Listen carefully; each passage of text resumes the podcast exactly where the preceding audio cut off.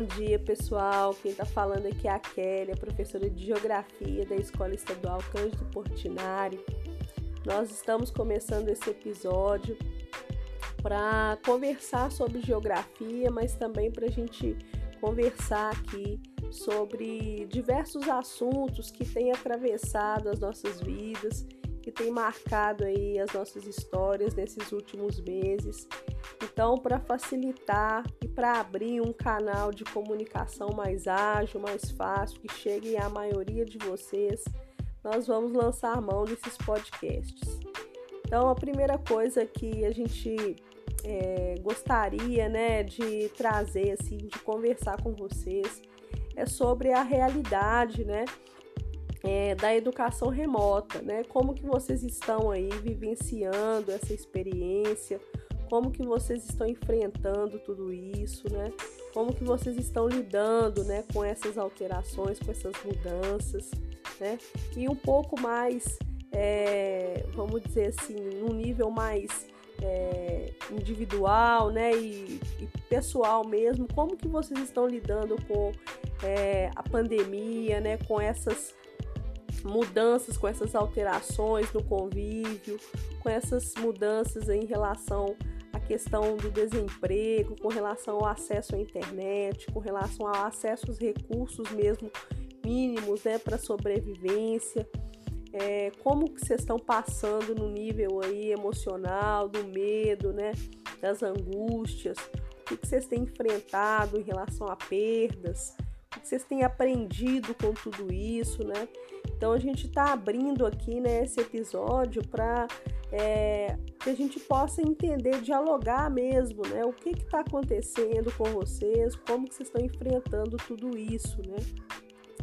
E aí a gente continua aqui, né, é, o nosso é, episódio é, linkando essa, essa ideia da desigualdade, né, da questão aí que foi muito trazida, né, nos últimos é, PET de geografia. A gente tem falado muito sobre globalização, agora mais especificamente sobre a, a globalização econômica que vai trazer aí a divisão do mundo, né, considerando aí os países ricos, os países pobres, como que esses países se relacionam, os países que são considerados desenvolvidos, subdesenvolvidos.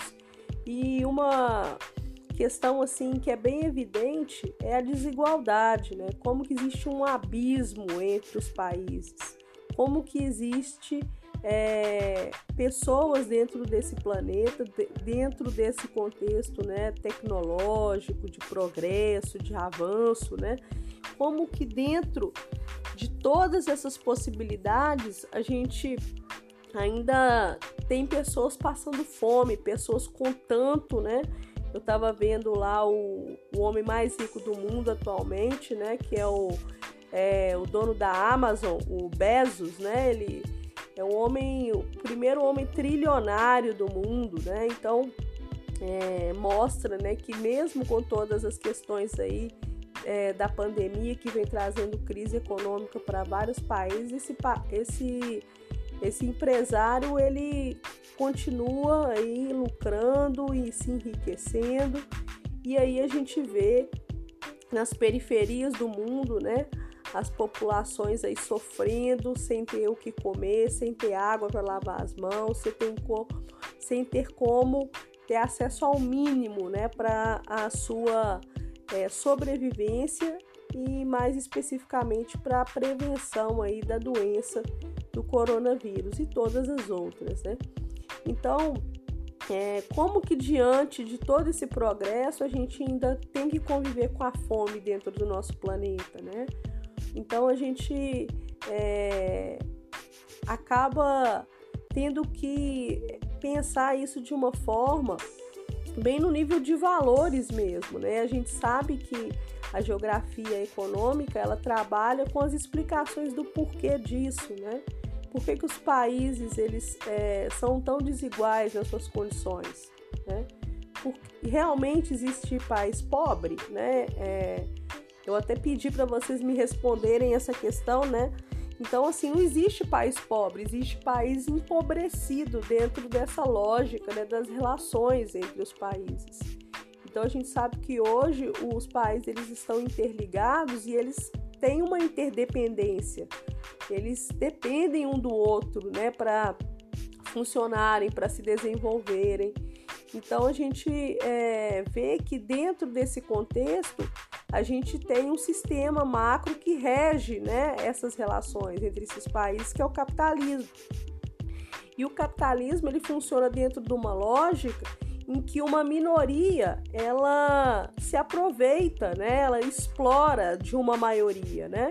Isso dentro de um contexto do trabalho, isso dentro de um contexto é, de várias escalas, né?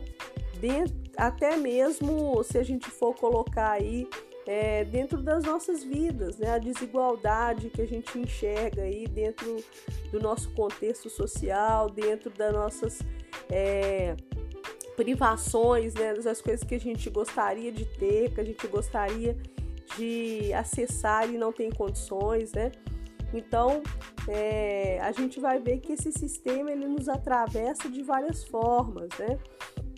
E acaba que quando a gente é, entende, por exemplo, a questão da educação remota, a gente vai ver né, o quanto que vocês aí, né, é, quanto que nós, da educação pública, nós ficamos atrás, vamos dizer aí, é, com relação né, à educação mesmo, né, a, a, ao desenvolvimento aí de alternativas, né, de aulas, né, de capacitação para os professores, de vocês terem acesso à internet limitada, de equipamentos para poder ter acesso a aulas. Então a gente sabe que é, os alunos, uma, uma minoria, né? Eu estava vendo os dados que apenas 10% dos jovens brasileiros, né? Até três meses atrás estavam tendo aula, né? Sem, sem paralisar, né? Foi contínuo, né? Assim, mesmo com a suspensão das aulas presenciais, eles conseguiram ter aulas é, remotas, né, educação remota, por é, acessos diversas tecnologias, né, e, e, tudo mais que é necessário para poder é, desenvolver aí essa educação remota. E nós viemos adotar esse regime há praticamente três meses atrás, né, há dois meses atrás, né, então, é, a gente tem aí essa grande diferença né, com relação é, não só a como que isso iniciou primeiro lá e com a qualidade que iniciou, né? Mas também com relação ao acesso mesmo à internet, né? Muitas famílias é, tiveram aí é, os seus pais, né? É, as pessoas que sustentam as suas casas, perdendo o emprego, então essas pessoas tiveram aí é, um problema de como que elas iam é, é, se manter, né? Então vamos decidir se vão colocar internet ou se vamos comer, né? E todas as outras coisas, né? Com relação a equipamentos, né? Com relação é, a jovens que precisam continuar trabalhando e estudando, né? A relação, com relação à qualidade desses materiais que estão sendo é, publicados para vocês. Então a gente é, enxerga né, uma, uma desigualdade muito grande também com relação à educação remota. Né? Então, é, quando a gente é, pensa em todo esse processo né, da desigualdade, a gente precisa também considerar como que isso nos marca, isso nos atravessa no dia a dia, né? E quando a gente leva isso, né, de novo lá para um nível global, a gente vai entender, né, que é, os países, né, eles vão ser classificados de várias formas, considerando a questão econômica, né? Então a gente vai ver aí, quando a gente vê a origem do capitalismo, a gente vai ver que a origem do capitalismo ela está lá é, na colonização, né, com as grandes navegações. Então a gente vai ter, é, se a gente for colocar aí, é, quem são os países ricos de hoje, na sua grande maioria, os países ricos de hoje foram os antigos colonizadores, né? E os países empobrecidos, né, foram os países colonizados, né? Com algumas exceções, né? Quando a gente pensa, por exemplo, os Estados Unidos, a Nova Zelândia, né? A Austrália foram países colonizados, né? Mas que tiveram um processo de colonização muito diferenciados, né? e que acaba que esses países conseguiram se tornar ricos, mesmo sendo colonizados, né? Então, é, de uma forma geral, a gente vai ver que a base do capitalismo, dessa diferença entre os países, está na colonização, dessa exploração, né? Dessa destruição dos territórios, dessa apropriação dos territórios é, alheios né, de outros povos, principalmente é, por determinados países, né, no, no, início, né, Portugal, Espanha e vários outros, né, que vão é, encabeçar, vamos dizer assim, que vão iniciar esse processo, né, a gente vai ver que é, é, a colonização ela vai dar aí a base, né, a riqueza, a, a base material para que a gente entenda por que, que alguns países são ricos e por que, que alguns países se tornaram empobrecidos, né? Então a gente explica boa parte desse processo por conta da colonização. Com o avanço aí, né, é, do processo histórico, a gente vai é, saltar aí lá para a Guerra Fria já, né? A gente tinha lá dentro daquele contexto, né, em disputa, né, o capitalismo foi se desenvolvendo, mas surgiu também um sistema oposto que era o socialismo, né? Então a gente via que naquela época, né, é, claro que a gente é, considera que existem diferenças essenciais em como lidar com, as, com os recursos materiais, com a divisão desses recursos e tudo, né? Mas quando a gente pensa na geografia econômica especificamente, como que o mundo se dividia naquele contexto? Né? A gente tinha os Estados Unidos né, liderando o bloco capitalista e os seus aliados. Então, esses países eram considerados países de primeiro mundo. A gente tinha do lado oposto a União Soviética liderando o socialismo, né, com todos os seus países aliados. E esses países, né, alinhados à União Soviética, e a União Soviética era um país considerado de segundo mundo, e os países de terceiro mundo, que eram países que estavam ali num processo de subdesenvolvimento mesmo, é, e acaba que quando a gente vê é, essa questão de primeiro e segundo mundo, são países, né, é, capitalistas e países socialistas desenvolvidos, industrializados, né, vamos dizer assim, né? E os países de terceiro mundo são os países subdesenvolvidos que estão ali é, à margem e que a gente vai ver um pouco mais para frente quando o capitalismo avança sobre o socialismo, esses países eles vão ser também, é, vamos dizer assim, é, cooptados, eles vão ser trazidos para o lado do capitalismo, né? Então, é, a gente tem esse contexto, né? O capitalismo ele vai se sobrepor ao socialismo. Alguns países vão se manter socialista, socialistas, mas vai predominar o capitalismo, né? E quando o capitalismo predomina, a gente vai ter uma nova divisão. Então, antes era primeiro, segundo e terceiro mundo, né? A divisão entre os países considerando essa lógica econômica, né, e também política, vamos dizer, né, não tem como desvincular uma coisa a outra.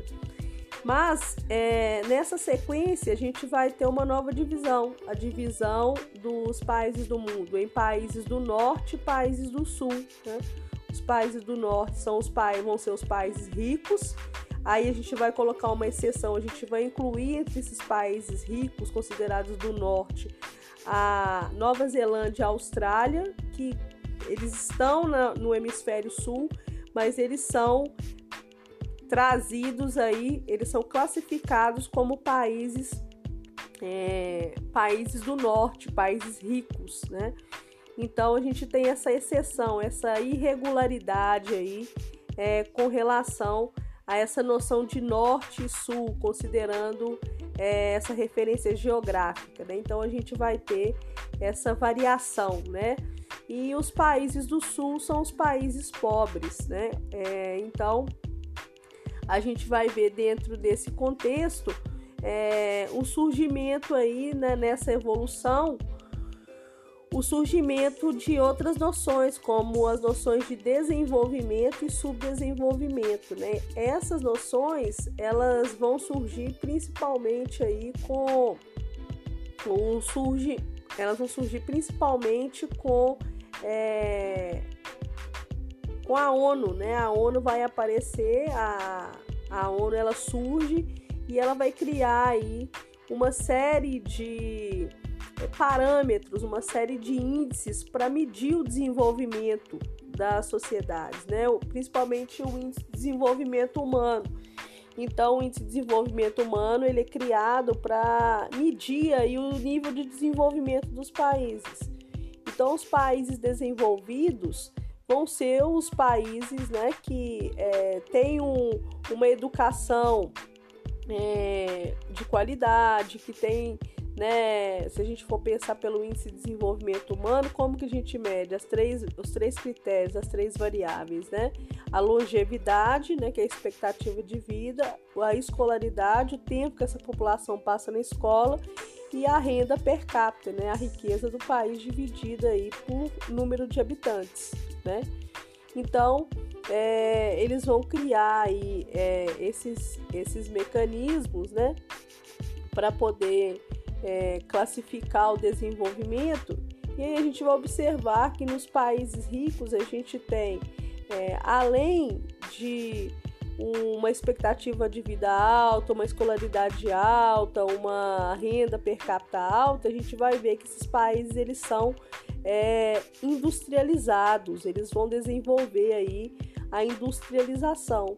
Então, a industrialização ela vai trazer muitos, é, muitos benefícios né, com o desenvolvimento da pesquisa, da ciência, da tecnologia, das inovações tecnológicas. A gente vai ver é, muitas máquinas né, é, surgindo, né? A gente vai ter aí, além disso, né, a, a, a informática, a microeletrônica, a robótica, automação, todas essas tecnologias elas vão ser inseridas na, na produção né? da economia desses países. Então essas máquinas elas vão substituindo a mão de obra humana, então vai trazendo muito desemprego, né? Então quem vai ter emprego nesses países? As pessoas que têm uma mão de obra altamente qualificada, aquelas que têm uma escolaridade alta, né? Fizeram faculdade, cursos técnicos, que dominam a, a alta tecnologia. Então a gente vê surgindo nesses países desenvolvidos um problema que é o desemprego, né? Então, quando a gente olha para os países subdesenvolvidos, como que é, é, esses países subdesenvolvidos? Como que a gente pode pensar? São países que dependem muito da, da, da a, a sua economia depende muito da agricultura, da pecuária, né? Dessas atividades extrativistas e tem um índice de desenvolvimento humano baixo, né? Quando a gente pensa a qualidade de vida da população, baixa escolaridade, população vive pouco, é, tem um processo de distribuição de renda muito complicado, muitas pessoas é, têm quase nada e pouquíssimas têm muito, né? Uma concentração de riqueza muito grande na mão de poucos. Então a gente vai ver aí é, esse processo. E com o passar do tempo, né, é, esses países que são classificados como desenvolvidos e subdesenvolvidos, vai surgir aí com o avanço da industrialização nesses países subdesenvolvidos, os, os países emergentes, os países em desenvolvimento, que são os países é, empobrecidos que começam a avançar por conta da industrialização. Então, que países vão ser esses? Né? O, principalmente os BRICS, né? o, o Brasil, Rússia, Índia, China e África do Sul. Então, são países que vão, vão ser um meio termo né? dentro dessa classificação de desenvolvidos e subdesenvolvidos, vão surgir os em desenvolvimento, que a gente vai chamar de BRICS. Quando essa tecnologia chega, na verdade a gente não produz, né? É, essas é, diferenças são importantes da gente considerar, porque os países desenvolvidos são aqueles que investiram em educação, em ciência e tecnologia, né? Para poder, é, vamos dizer, ter esses avanços tecnológicos, né? Agora, aqui não, essas tecnologias elas chegam de uma forma, é, vamos dizer assim, é, dada, né, de uma forma em que não fomos nós que desenvolvemos, né? Então elas chegam, essas tecnologias é, são inseridas na nossa sociedade. Então as indústrias elas começam a se desenvolver com essas tecnologias de fora e a gente vai ver surgindo aí é, o problema do desemprego também, né? Então a gente vai ver aí que essa população que já tem uma baixa escolaridade, agora ela vai ser substituída por máquinas. Então eu vou ter aí um, um grande aumento da economia informal. O que, é economia informal? São os trabalhadores, né? que vão buscar de forma autônoma, né, é, sobreviverem. Então, é, a gente tem aí um exemplo dos, dos é, entregadores, né, do, dos aplicativos de comida, né, dos motoboys. É, nós temos aí o pessoal que fica no sinal, né, fazendo é, as artes, né, é, fazendo os malabarismos, é, vendendo água, vendendo bala, o pessoal que vai buscando trabalhar por conta própria, fazer salgadinho, vender na rua, né? Então essas pessoas são é, as pessoas que foram afetadas por esse processo, né? Que elas vão ter que sobreviver e acabam que elas não encontram trabalhos, né? Quando elas encontram são trabalhos que querem pagar muito pouco pela sua mão de obra, né? E não garante a sua dignidade, e aí essas pessoas se lançam aí para a economia informal. Qual que é o problema da economia informal? Porque as pessoas não têm direitos, elas não têm é, nenhum resguardo, né? No sentido de se adoecer, como que faz, né? Se não for trabalhar, não tem, não tem renda, não tem como, não, não tem como se manter, né? Não tem como ter dinheiro para poder comprar as coisas que precisa, né? Então, é, além disso, essas pessoas elas é, não têm direito a 13 terceiro, não têm direito a férias, né? Não, tem, não se aposentam, né? Então é um contexto ainda mais difícil dentro do nosso cenário, né?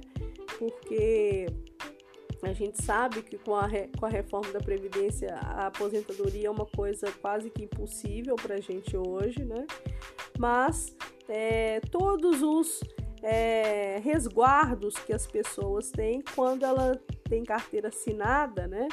Essas pessoas que são trabalhadoras informais, elas não têm, né? Então elas são pessoas que ficam aí é, à sua própria sorte. Então a gente tem todo esse processo, né? É, de uma forma geral, né? A gente é, vem trazendo essas informações, vem trazendo esses conhecimentos, né? Para que vocês possam é, também se localizar dentro desse contexto, né? É, como que as desigualdades elas atravessam a vida de vocês, né? Como que esse capitalismo ele marca a vida de vocês, né? Então, seja no mundo da educação, seja no mundo do trabalho, seja no mundo aí, né, é, das relações sociais que a gente tem vivido, né? O que, que o capitalismo tem a ver com o coronavírus, né? Que, que a relação que a gente tem estabelecido com a natureza tem a ver com o coronavírus? O que, que a gente tem a aprender com tudo isso, né? É, então, é, é, isso, né? Queria deixar aí para vocês, né? Todas essas reflexões e gostaria que vocês comentassem aí é, tudo isso que a gente conversou, né? E tudo isso que vocês estão passando aí, especialmente as perguntas que nós deixamos para vocês, tá joia? Um abraço e até a próxima.